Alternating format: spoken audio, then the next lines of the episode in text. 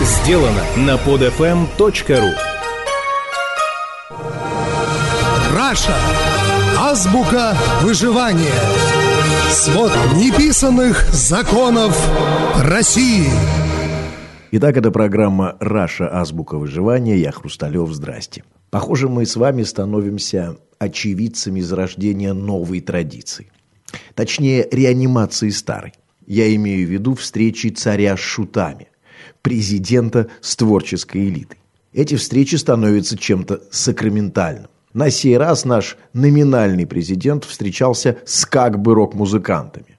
Вадим Самойлов, Шура Би-2, Владимир Шахрин, такие же рок-н-ролльщики, как Дмитрий Анатольевич президент. Дмитрию Анатольевичу, безусловно, нравится роль президента, в которую ему дали ненадолго на халяву поиграть.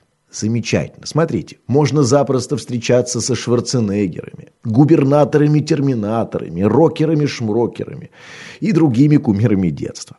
Охрана, лимузины, мигалки, фотовспышки, респекты. Не жизнь, а сказка. Повезло так повезло.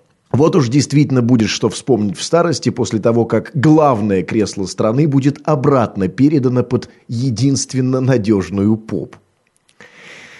Неудачка может состоять только в том, если к числу кумиров президента, по иронии судьбы, принадлежит писатель Лимонов или шахматист Каспаров. С ними особо не повстречаешься, не пообнимаешься, перед камерами не попозируешь. Нельзя. Табу. Политически неправильно.